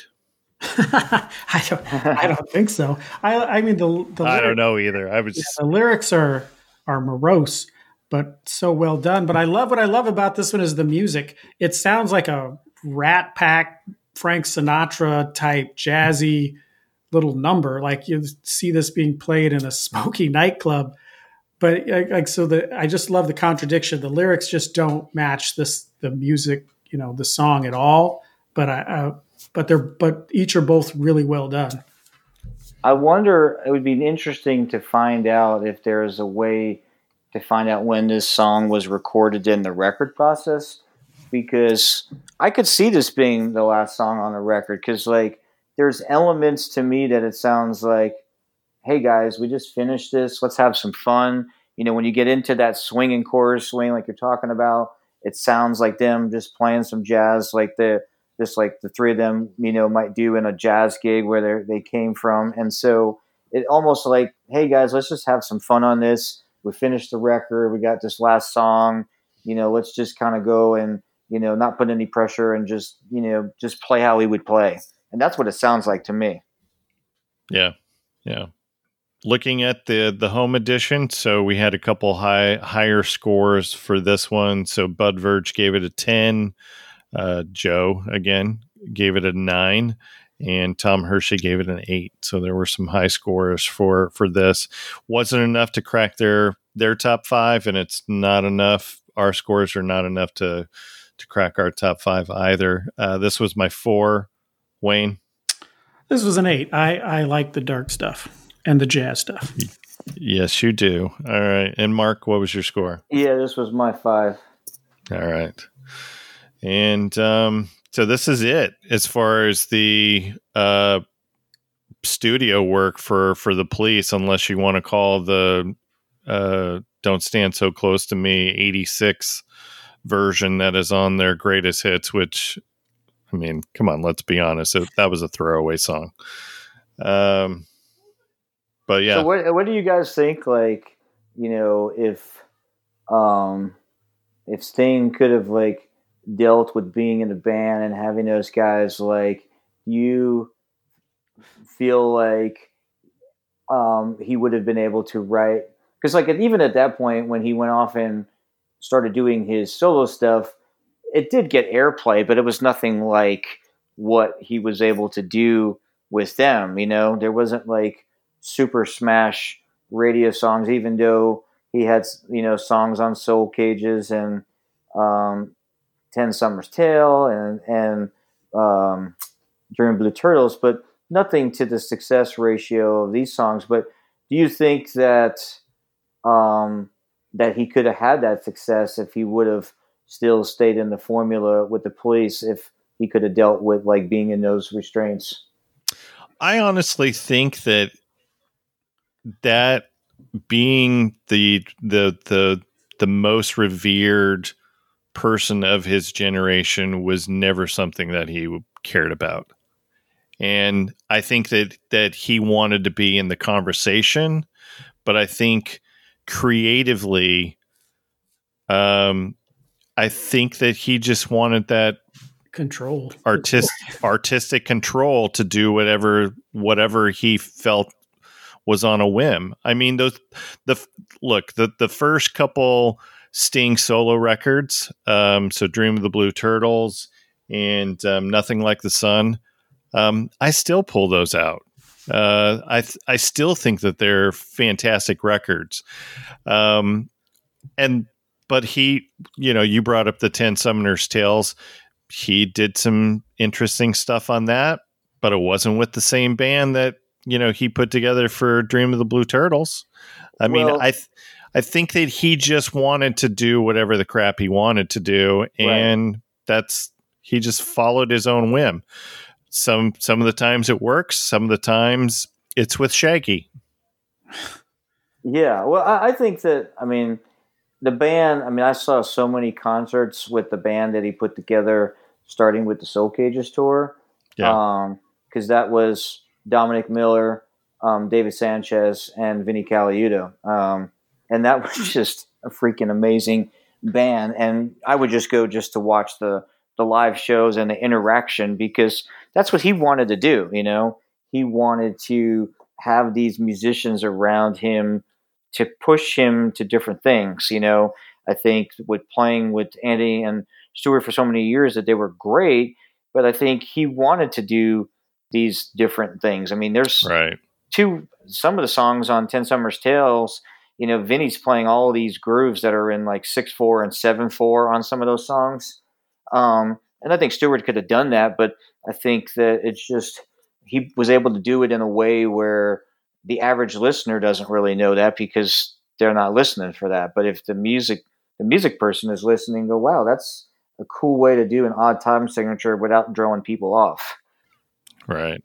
But I think, you know, you know, you have bands that are around and, and, and can keep putting out records and making stuff and, that's tangible. And I, I think that if he wasn't wanting to be, like you say, the creative and push the boundaries, um, you know, I think they could have had an, a run of several more years, because, you know, what, what, what else was going on at that point? You know, like you said, Michael Jackson with Thriller, but I think people were still looking for bands at that point and, and, and bands doing things. And so, you know, you, I guess you started getting into Van Halen and some of the bigger rock bands at that time. But um, I, I think even from this record, if he would have wrote more songs along the Synchronicity songs and the King of Pain songs, that they definitely, because I wasn't, I mean, Shea was their, that was their final big thing. Like they, you know, they yeah. played arenas. I mean, I saw them at the Omni. Um, But I think that they could have gotten to the level that U two got to if they would have continued. But like you said, I don't think he really wanted that. I think yeah. he got to the point where he wanted to, and now he just wanted to focus on making the music that he wanted to make. Right. Yeah. yeah I, I definitely don't think he was the, he doesn't strike me as the kind of person who could write the same thing I wrote before, because I know it'll, it'll, it'll be a single and it'll get, you know, even if it was to push a bigger agenda, he seems like he's like, he came into being Sting. I mean, like I say, when you only have one name, you're, you're big time. And there's, there, there's no way that that doesn't change who you are and, and what you, and your vision. Like he didn't want to, he didn't want anybody to have any input. I, I'm going to assume, like, I'm sure he loves Stewart and Andy, but he didn't, he wasn't interested any longer in what their input on these songs was. No, not at all. And I think that you could hear that on this record. We're talking about you, mother. um, yeah. All right. Well, this is usually the part where I go, did we cover everything? Did we miss anything? Well, you're going to always miss something with the Police. Like I say, I, I was a fan of theirs in the eighties. Um, I would say uh, past casual. But when I got the box set, whenever that was released, I probably listened to that for a month straight without anything else. And hearing the B-sides and the non-album singles. And um, this, you could... there's just so much in this band that you'll, it's almost, I feel like sometimes even just listening to it and looking at the lyrics, I got stuff out of it this time that I hadn't before. Yeah. Yeah. Yeah. It was such a big part of my growing up and inspiration. And, uh, you know, I wish they would have been around a little bit longer to appreciate. Like I said, I was at their peak. I was just thirteen. So, um, I think it would have been cool to kind of hear more of their music for a longer time. So any guesses what our number one song is, Mark? Uh, probably King of Pain. So we actually have a tie for our top song with a, with an average score of nine point six six. King of Pain is tied with Wrapped Around Your Finger. And then we've got Synchronicity two, not too far behind that at a nine point three three. And that, uh, and then Every Breath You Take is our fourth top song, eight point six six average score. And then Synchronicity one, that is our, our fifth. Uh, looking over at the home edition, so their top song was Synchronicity two, nine point seven seven average score. Uh, our top fives are the same. Uh, essentially, the, the, the same five top songs, however their scores are um, just a little bit different than ours. So Wrapped Around Your Finger was two, uh, King of Pain three, Synchronicity one was four, and then Rep, uh, Every Breath You Take was was our fifth. So Wayne, what do you think about all all those scores? Did did we did we get it right? Got the top five songs? Yeah, this is a this is album this album's stacked. Um, besides, besides the one F you from Andy Summers. Um, every, everything has, has its place, is at least good. If I mean, some of them just rise to the level of great. We, we got it pretty, we pretty, pretty nailed it. I think that, uh, um, King of Pain, Wrapped Around Your Finger, Every Breath You Take, Synchronicity two, I think those were all in ours. And I think those really were the songs that put these guys on the map with this record. Right. Absolutely. T- Total, total, totally agree with that, Mark, as well. All right. Well, this was fun. Thank you, Mark, so much for joining us. I appreciate it, guys. It was a blast. Yeah. So, so, so tell all of our listeners where they can find all the happenings of uh, Sister Hazel. Where can they find everything and the GoFundMe and all that good stuff? You can definitely go to our webpage. It's always the best source for all information, uh, sister hazel dot com. We have a Facebook page. We have an Instagram page and Twitter page.